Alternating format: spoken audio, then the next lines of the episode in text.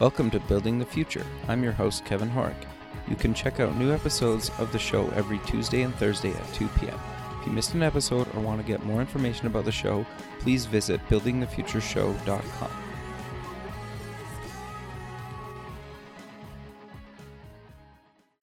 SUPEX, the Startup Expo, North America's premier startup conference, is March 6th and 7th, 2017, in sunny Fort Lauderdale, Florida.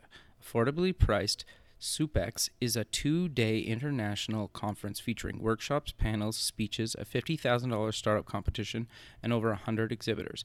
For more information, go to sup x.org. Welcome back to the show. Today we have Lane Fortenberry. He's the CEO at Grainster.com. Lane, welcome to the show.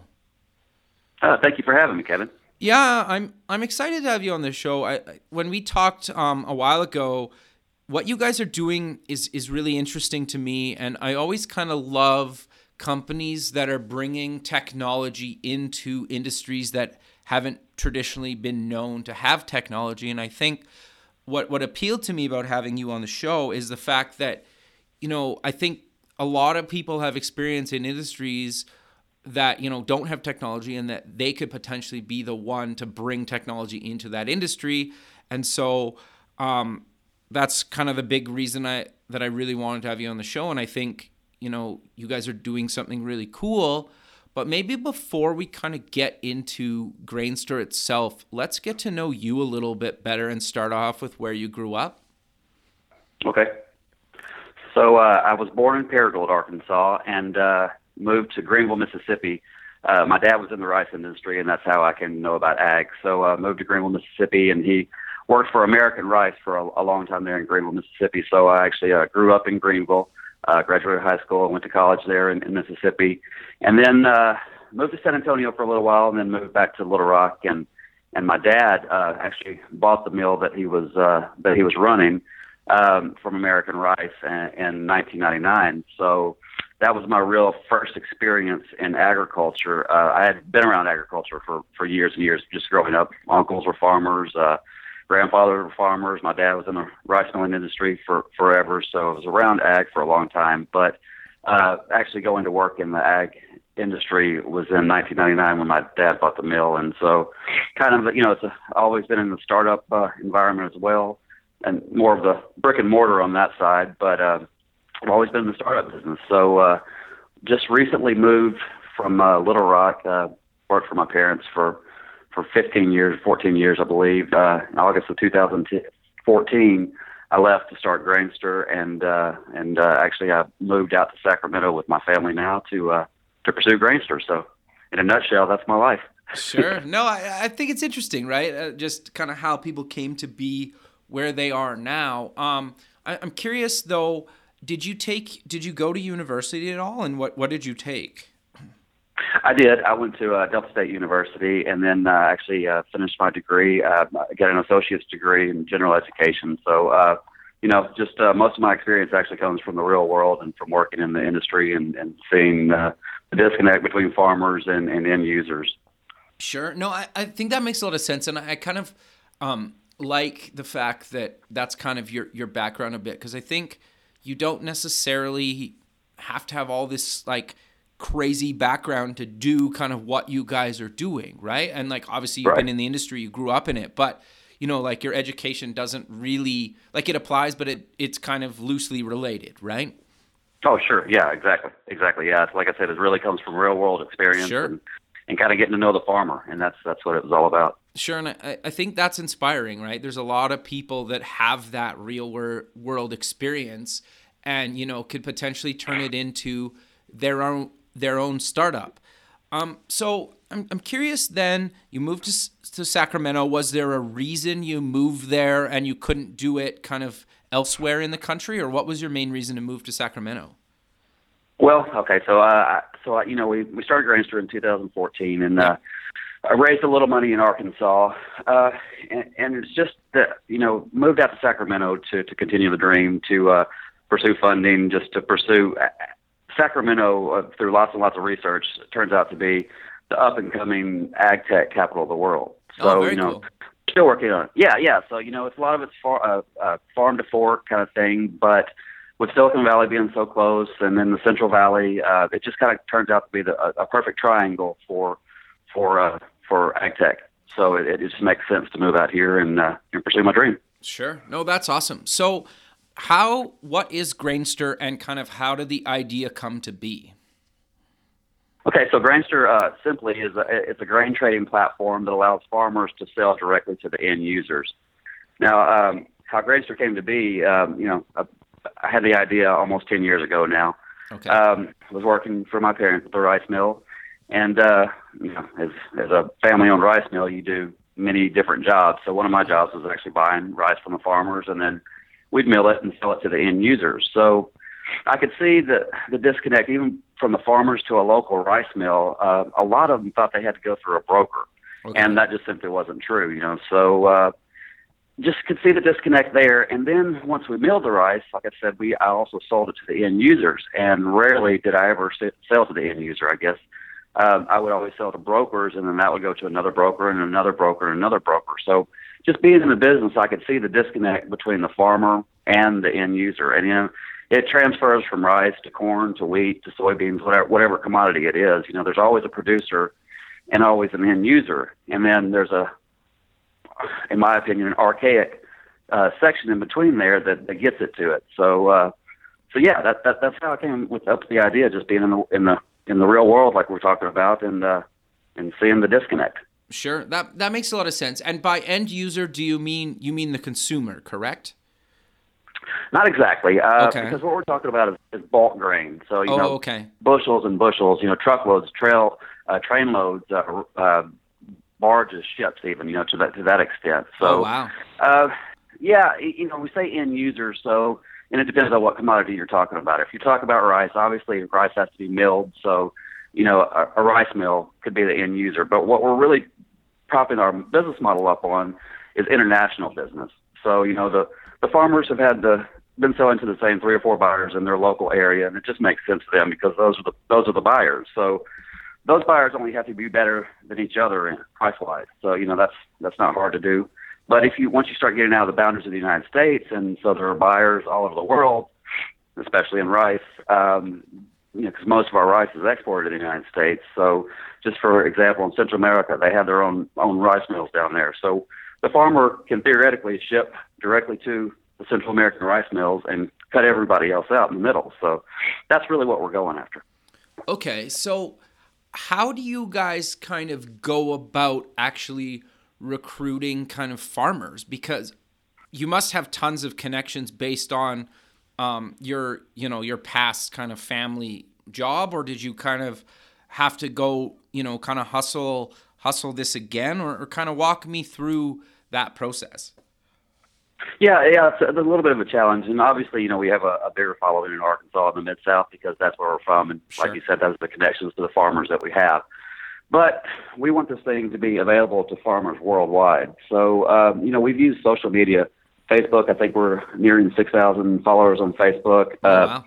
just a lot yeah just a lot of social media is, is really what we did and you know i'm pretty proud of uh, of the presence that we have and the branding that we've done for grainster with the amount of investment that we've had so uh we've we, i've had a lot of help in, in that situation um but we've we yeah, we've done a, a lot with just through social media and just like a grassroots effort really so Okay. uh that's kind of and, and- and that and that kind of speaks to what the farmers want too because you know they're all jumping on board and and waiting for this to be produced and and and and just a worldwide network of, of buyers and sellers. So it's encouraging to have uh, to have the large following on Facebook and you know and other social social medias and and just uh, I mean you're an online company, so you really you know are after the people that are online. So we kind of we kind of stick to the digital marketing is what we do, but also like I said, a lot of grassroots and a lot of word of mouth and and just been uh, just been lucky to uh, to have the success that we've had so far. Sure. No, that makes a lot of sense. So I'm curious on the on the Facebook um, kind of social media side of things. Did you guys actually buy advertising on Facebook, or did you kind of just kind of um, figure out ways to connect with people and kind of grow your audience kind of for free? Or yeah, of a, little bit, a little bit of both. We bought Okay. a little bit early on to kind of get that boost going. I think we spent something like fifteen bucks a month.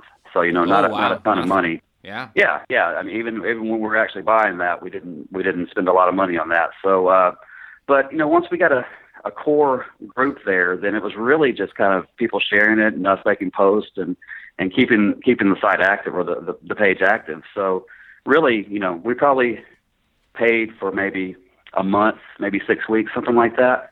Oh, but wow. the rest of it was just, uh, yeah, the rest of it was just organic. So, But but yeah. I think that's super important, right, to mention because like that's how I grew the show is all through kind of um, m- most of mine has kind of been through Twitter and, and Facebook and, and some LinkedIn. But I think it's also important to, to kind of stress to other people out there listening that, you know, you guys spent pretty mu- a pretty insignificant amount of money to grow just on Facebook and, and to your point of just keeping content relevant and whatnot. And once you get to a certain level, it kind of just snowballs on its own a little bit and you don't really have to put in a bit of effort. Like you have to put in effort kind of at the beginning and kind of ongoing a little bit, but you don't Yeah. have to spend as much time kind of ongoing as I think a lot of people think, right? Or spend tens of thousands of dollars on this stuff to get going. That's right. Yeah, no, by no means. Yeah. So you know, I can remember back when uh, two years ago when we first started paying. So we were, you know, we were we were probably I guess to we got up to the level through paid advertisements to about four or five hundred. Sure. But just like you said, that snowball effect kicked in after that, and I mean it just grew rapidly from 500 to to the the 5500 just you know without even trying really. I, I don't know how to say that, but you know, it was just organic and people were just sharing it. And I, you know, like I said, that really, that's really encouraging as an entrepreneur to see that feedback on the social media side. So yeah, yeah, I would suggest, you know, you, you need to do a little paid advertising up front and then just kind of let that thing post if you have a really good idea and, and, and that'll almost be your proof of concept. Sure. No, I, I think that's awesome advice. So let's kind of dive a little bit into or deeper into kind of exactly what Grainster does. Like, kind of walk me through as if like I'm the farmer, like to kind of into the platform. Like, how does the whole thing kind of work? Gotcha, gotcha. Uh, so uh, you go to the website and say you're a farmer and you have uh, let's just use ten thousand bushels of corn. Sure. So uh, you go you go to the website and and it actually works two ways. But let me go through this way first. So yeah, and then we'll cover if the you're other a side. farmer. Yeah, exactly. So if you're a farmer, you go and uh, you're, it's a paid membership, five hundred dollars a year, And uh, actually it's free right now. But that's our our, our model is five hundred dollars a year. Um, you get a limited time for free. But anyway, so you uh, you, you go in there, you post your bushels that you have, the ten thousand bushels of corn, and through profit based farming, you should realize that what your return on your investment is. So, uh, you know, if, all your land costs, your input, your seed costs, your fertilizers, all that, take that and then decide what kind of return on your investment you want. So if that's 20%, then you just do the math and you figure out that you want, this is the price that you need. So then you post that on the, on the website, you know, we have a negotiation button back and forth. So, so uh, a buyer from uh, around the world sees that you, you're selling 10,000 bushels of corn. Well, he can come in and he can negotiate and make an offer on that. So say, let's just use arbitrary number, say $5 a bushel. I think it's more like 350 right now, but let's use $5 a Sure. bushel. It's what you're asking for it. And um, the buyer from uh, around the world says, I'll give you 450. Well, then you can negotiate back, and you know it's just a back and forth until you both come up to a, a to a, a number that you agree on. Let's just say it's 475. Well, then you both confirm that 475, and then you're taken into our our transaction engine, which is being developed right now. Uh, and at the same time, logistics model, which we have logistics partners, uh, both brick and mortar and uh, online uh, logistics models as well that are partners with us. So then you get the you get the uh, you get the process going. So you, you've made a deal, and now it has to be shipped. And that you know the terms are: uh, do you want it all shipped at once, or do you need it you know shipped uh, two thousand bushels a month, or whatever that may be? So you guys have to figure out that out between the buyer and the seller, or on our platform, and then the actual shipping comes through freight forwarders and, uh, like I mentioned, the partners that we have right now. And we are developing our own uh, logistics platform at the same time. But what the farmers always want to know, and rightfully so, is how do we get paid? So Sure. what we're really working on right now is a transaction engine that's going to allow the farmers, basically like a big PayPal, Gotcha. but uh, it'll allow the farmers to know, especially if they're sell- selling across borders, you know, um, sometimes that makes them feel insecure because they don't know how they're going to get paid. So Right. we'll act as an intermediate there, and the, the the buyer, when the farmer ships the ships the grain, the buyer will wire the money to us, and then once the buyer receives the grain, then the money is passed on to the farmer. So it's always held in a safe, secure location, and the farmers are, are assured they're going to get paid. So that's a that's a big deal to them.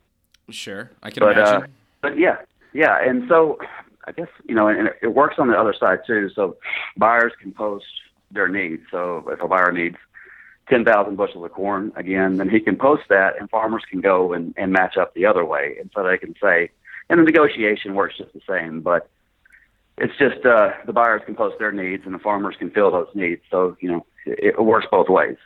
This is what I'm saying, but um, but yeah, yeah, that's uh, in, in the short, that's that's uh, that's how it works. So.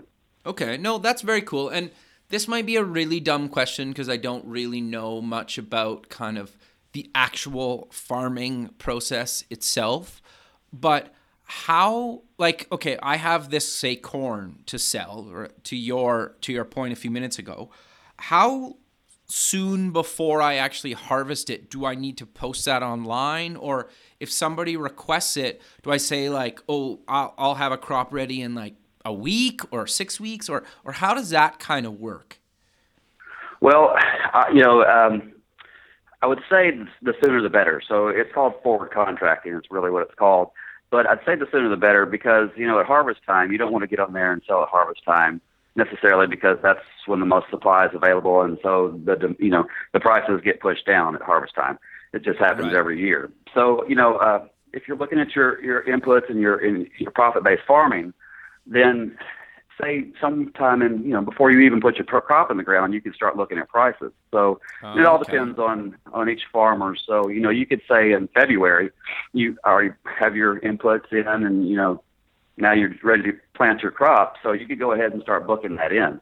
And now you know there's chances of uh, of, of crop failure and things like that. So you know beyond crop insurance, you probably don't want to book everything that you have in but a percentage of what you have in, and then kind of make sure once you get further in the season, come back again and, and book the rest of it. And when you're sure, you know, fairly sure that uh, that you're gonna what, of what quant- quality quantity you're going to produce. So the answer is you should probably split it up, but there every farmer's you know different different reasons they they they sell at different times. So sure uh, that's uh, that's how that's how it, in a perfect world it would you know you would sell a percentage before you ever even put your crop in the ground, sell another percentage while you have a crop that has a, has a good stand, and then maybe even a smaller percentage at at harvest time, just to you know what your overages are. So that's kind of how it lays out. No, I, I got you. And I guess over time, as like your platform evolves, you could almost suggest to the farmer based on their location geographically,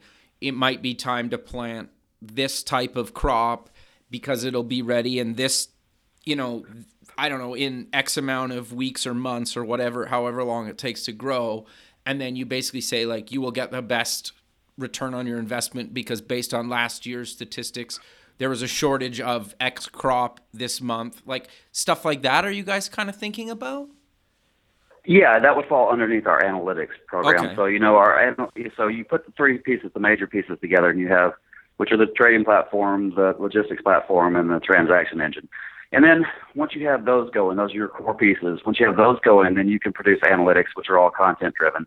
And just like you're saying, farmers can use that information to project what they're going to plant for next year or what price they're going to sell for. You know, many many different things. And beyond that, beyond the farmer, there are uh, tons of people that would like to have that cash grain information from around the world as well. Say bankers, uh, uh, futures traders, uh, Oh yeah. uh, crop insurance companies. So lots of people would like to have that information. But even more exciting than the analytics, um, so once you put all three of those pieces together, then we can produce what we call a food safety program. So we can track the uh, the the seed from the seed because there's lots of information that you can get for uh, farm management software that you can get the information from the seed to the bin. But once it leaves that farmer's bin and before it gets to the processor, there's uh, you know there's some paper trails and things like that, scale tickets, but it's all it's pretty archaic. So uh, once we digitalize that, then we can complete the piece that makes that food safety program, which the world really badly needs right now. And and actually uh, USAID and other entities are calling for it. So pretty excited about the marketing piece. And in my opinion, that's that's the missing piece. That's what everybody's missing. It's that marketing piece because that's where you lose track of it. Because the farmer has a a good hold on it from you know where it where the seed that he bought. He can track it, what what inputs he put on it, you know, all the way to the bin, like I said. But but once you once you put it on a truck or a train, you lose you lose track of it to a large extent. So we have solutions to uh, to figure out how to how to complete a food safety program. Sure, and once it leaves the country yeah. too, right? It's probably even more difficult to track. Correct? Yeah, exactly. Okay. Exactly. And it is still it's still today there are a lot of handwritten lot numbers and and it's put on a pallet or something like that, and those papers fly away. You know, tons of things can happen to, in, in in transit. So a digital copy, even be able to track what the truck driver, who the truck driver was, what the what the pit master's name was, you, you know, just all kinds of information in there that would be handy to and, to, to have as a recall pro, or a food safety program slash a recall program, tra- uh, traceability program, whatever you want to call it. So yeah, that's a pretty exciting aspect of it that uh, that a lot of people are, are, are keying in on. Sure, and I, I think even like the consumer, there seems to be like a really big growing demand for people wanting to know exactly where their food came from. Not everybody, but I think a lot more people are, are actually being more conscious or they really like kind of locally grown stuff or like the truly organic stuff. And if it's not kind of locally grown, they'd like to know kind of exactly where their stuff or their meals and food are from, right? Right, and yeah, it's all consumer driven. You're exactly right. So our ultimate end user, you asked that question earlier, but our ultimate end user is the consumer. Now we may not be selling directly to the consumer, sure. but they're they're they're the ones that are are driving these uh, these entities to to come up with food safety programs because the the the consumer wants to know. You're exactly right where their food came from. But and, I also, uh, you know, sure, I, I also think, and like it could just be me kind of fascinated, but it or by this, but if if I went out for dinner somewhere and I ordered, I don't know, like steak and rice and potatoes or well, it doesn't really matter, right? If it literally like even if it was on an app or something that it would tell me like your meat's from like this farm located here and your rice is like from this farm located like I don't yeah. know. I think that would be very cool and I obviously like you guys probably aren't you know there yet but i think like you could get there. And it's just something that always kind of fascinated yeah. me right? Like i would love to know that stuff. I, I get it's not really relevant to anything. It doesn't really change anything but it's kind of fascinating right? And there's a lot of people that do care about that but i think even just from kind of like a well that's pretty cool. Like this was here. You know i'm eating this from there right? That's right. Yeah. And so we always use the analogy of a box of cereal so if you have a, a, QR code on the back of a box of cereal, scan that, and then it gives you the trail of the grain that's sure. in that cereal all the way back to the to the seed, basically. So you could almost say you're tracking it from the seed in the ground all the way to the stomach. So sure. that's a that's a complete cycle. Yeah, yeah. So that's that is fascinating, and, and it's just you're you're right. It's just neat to know where your where your food came from. Yeah, and then I think even just from like an allergy point of view too, for people, right, to track some of that stuff. Yeah, yeah, and you know, and it gets beyond that too. You know, so if you, if there's um, aflatoxin in the corn or, or whatever it is, and they don't catch it on the on the sh- uh, on the outbound shipment, then you know it's caught on the inbound.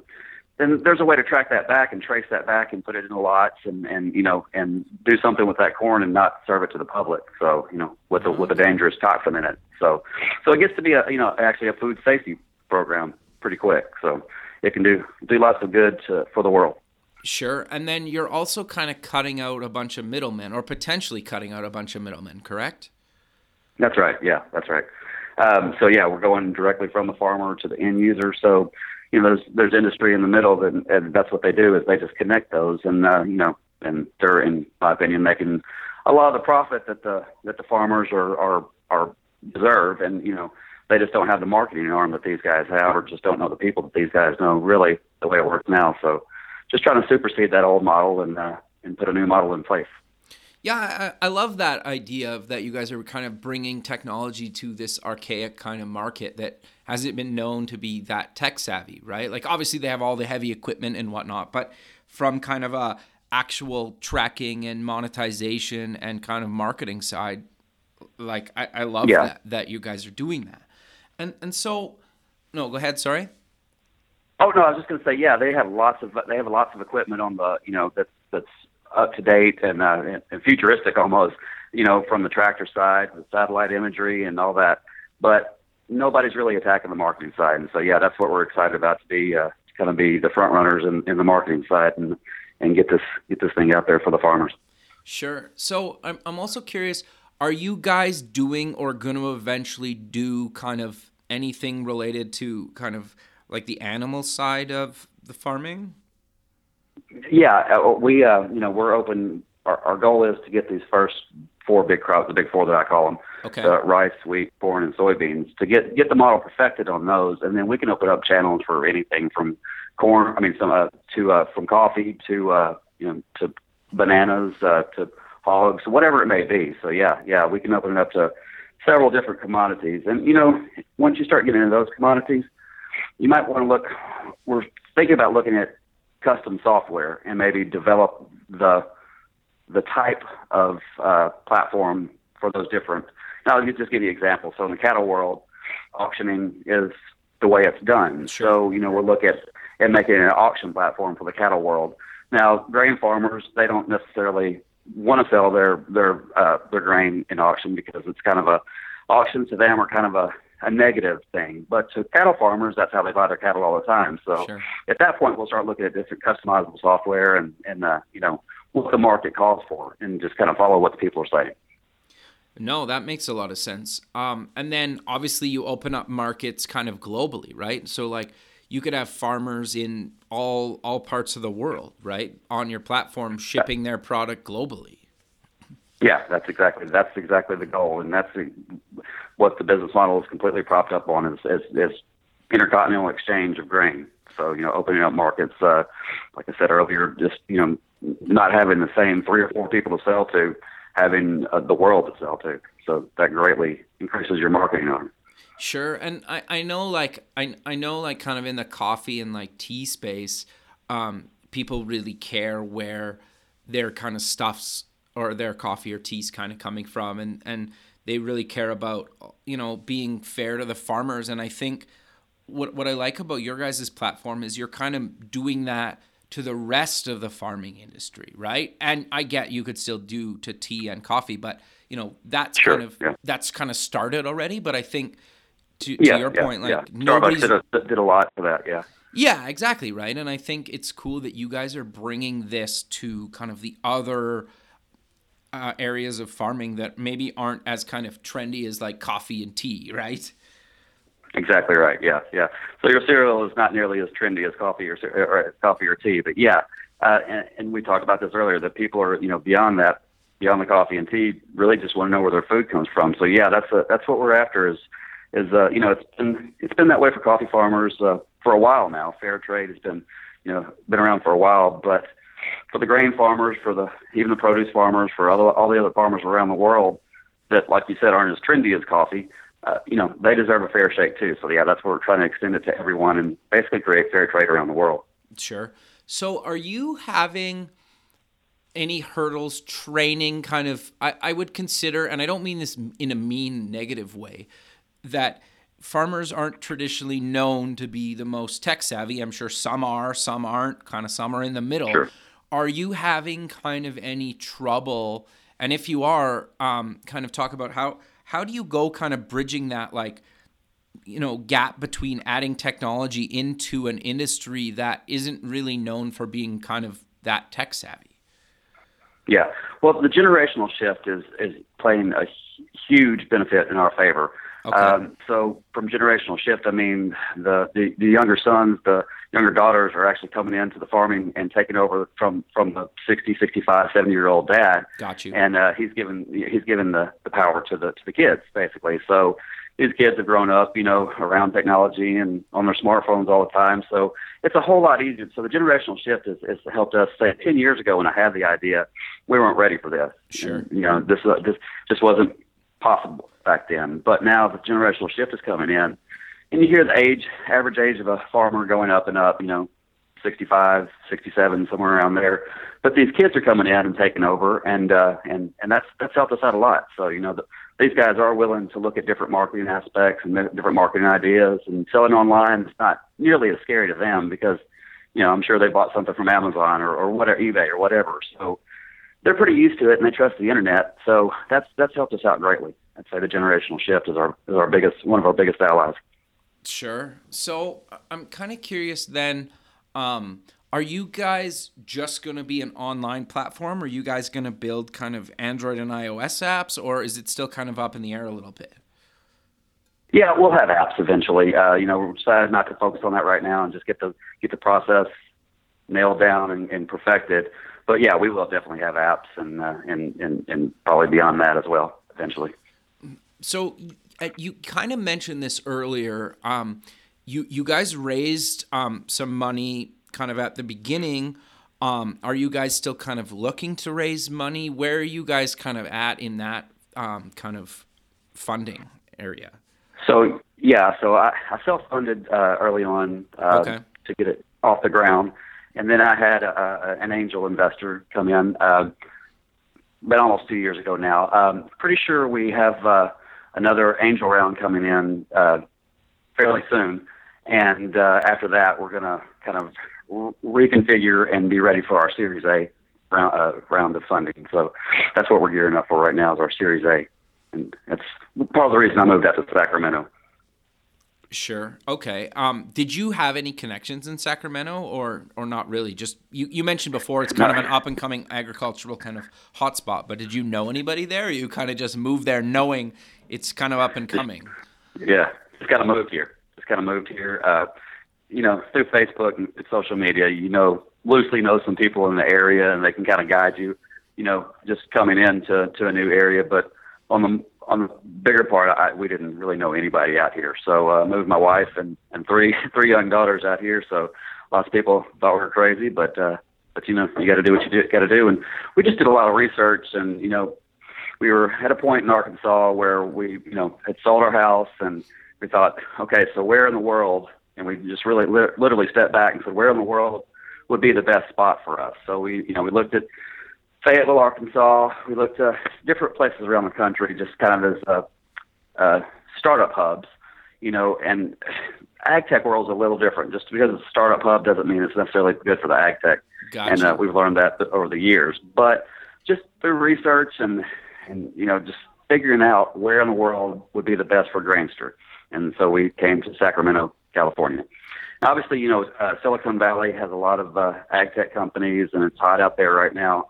Uh, but you kind of get lost in that as well.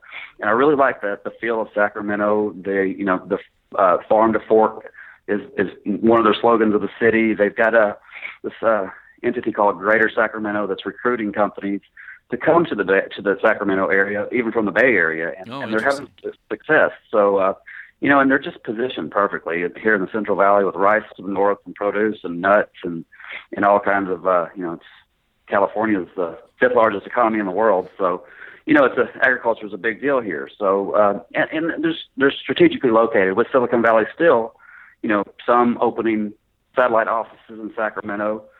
Uh, like I said, the agriculture world here, it's just it's kind of coming turning out to be the perfect storm for ag tech here in Sacramento. I think so. We uh, we wanted to to get out here in the middle of it, and that's what we did. No, I, I think that's awesome. And, and kind of why I asked the question is because I think a lot of people are kind of, you know, in in the space where you were like a while ago before you decided to just up and move to a new state, right? And I think that's that can be scary, right? To leave a job, to start a, uh, a startup, to move across yeah. the country, right? And and you did it. Uh, but I but I'm curious then to know what advice you would give to somebody that's kind of was in your in your shoe or is in your shoes that you were in a few years ago before you decided to kind of leave a job do a startup move across the country? Like what advice do you have for people? Like you mentioned kind of do your research and, and whatnot and pick an area that yeah, yeah. but do you have any other kind of advice for people that are, are looking to do or thinking about doing something similar like you did a few years ago? Yeah i mean it, it, at the core it would be just do it follow your dreams because I mean you never want to ask what if. I mean sure. that's that's going to be the worst question that haunts you for the rest of your life. What if I would have done this? You know. So uh, I just say just do it. Just follow your dreams. Make sure that that it is your dream first, but then and do your research, whether it's ag tech or whatever it may be. Do your research on where you should be, where the best place in the world for you to be, and then and then go for it. That's that's it's as simple as that. And it sounds simple now, but back when you know I even back to when I first contracted to build the first platform for Grainster. That was kind of the stepping off point. After that, it's just kind of you know you, you do whatever's best for the company and and and just you don't think too much about it, but you just do whatever's best for the company. So that first step off point is actually when you contract to do whatever you're going to do or take that first step, whatever that looks like for you. And so just all I say is just do it. Go for it. If it's your dream, go for it. Sure. And I'm obviously you you got the support from kind of your wife and, and whatnot moving across the country. Yeah. It was actually uh we kind of came up with it at almost at the same time, but individually. So it, it wasn't a hard sell. It was kind of almost her idea. So, uh, so yeah, she was, uh, she's, she actually is, uh, uh, one of the majority owners of the company. So she's, uh, been heavily involved in, in Grainster all along. And at the very least, back in, you know, the 10 years, uh, a sounding board for me to say, oh, that's crazy, or yeah, that sounds like it might work. So, so yeah, she's been heavily involved in Grainster and, uh, and she, uh, she's a big supporter of, of the move to Sacramento. Sure. I, I think that's super important, right? If you to have somebody that's kind of whether it's a spouse or significant other or kind of family and friends to support kind of for, for lack of a better term almost your crazy idea right like my wife supported right. my all my crazy ideas with with the show and a handful of other things that I'm kind of involved in so you know like I think that's important to kind of stress that it's it's nice to have that kind of sounding board and support system right because I think in a lot of cases nobody would be able to do what they do if they don't have that. And at least in my experience, yeah. anyway. No, it makes all the difference in the world. Yeah, there's no doubt about that. I mean, it has made the whole process of Grainster, which you know, like I said, she's been heavily involved for the last ten years. So none of it was really a surprise. She kind of saw it all coming, I guess. But yeah, I couldn't have done it without her, without the support of my parents and my uh, my parents-in-law, and you know, just it, just a, a number of people. My my business partners, uh, all, all the the Grainster team. You know, it's without all their support, it, you know, it doesn't it doesn't really do anything, or it never gets off the ground. It's kind of flops. So you absolutely need the support of, of your community, your fan, your friends, your families. So yeah, absolutely helps or is is, is vital. I, I would say. Sure. No, that that's awesome. But we're kind of coming to the end of the show, so maybe let's close the show with mentioning where people can get more information about uh, Grainster and any other kind of social media links you want to mention that people can go check out? Okay, yeah. So uh, you can go to Grainster.com or Grainster.market. And uh, the platform's not up right now, but it, there is a lot of information on the website uh, kind of explaining what we're doing with the transaction engine and, and our vision to a certain extent as well.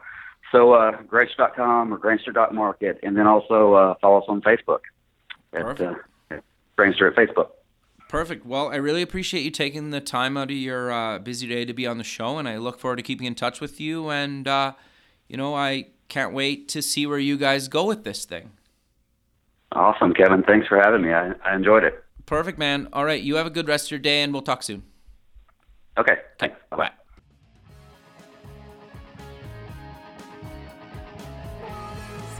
Thanks for listening. The music for the show is done by Electric Mantra. You can check them out at electricmantra.com and keep building the future.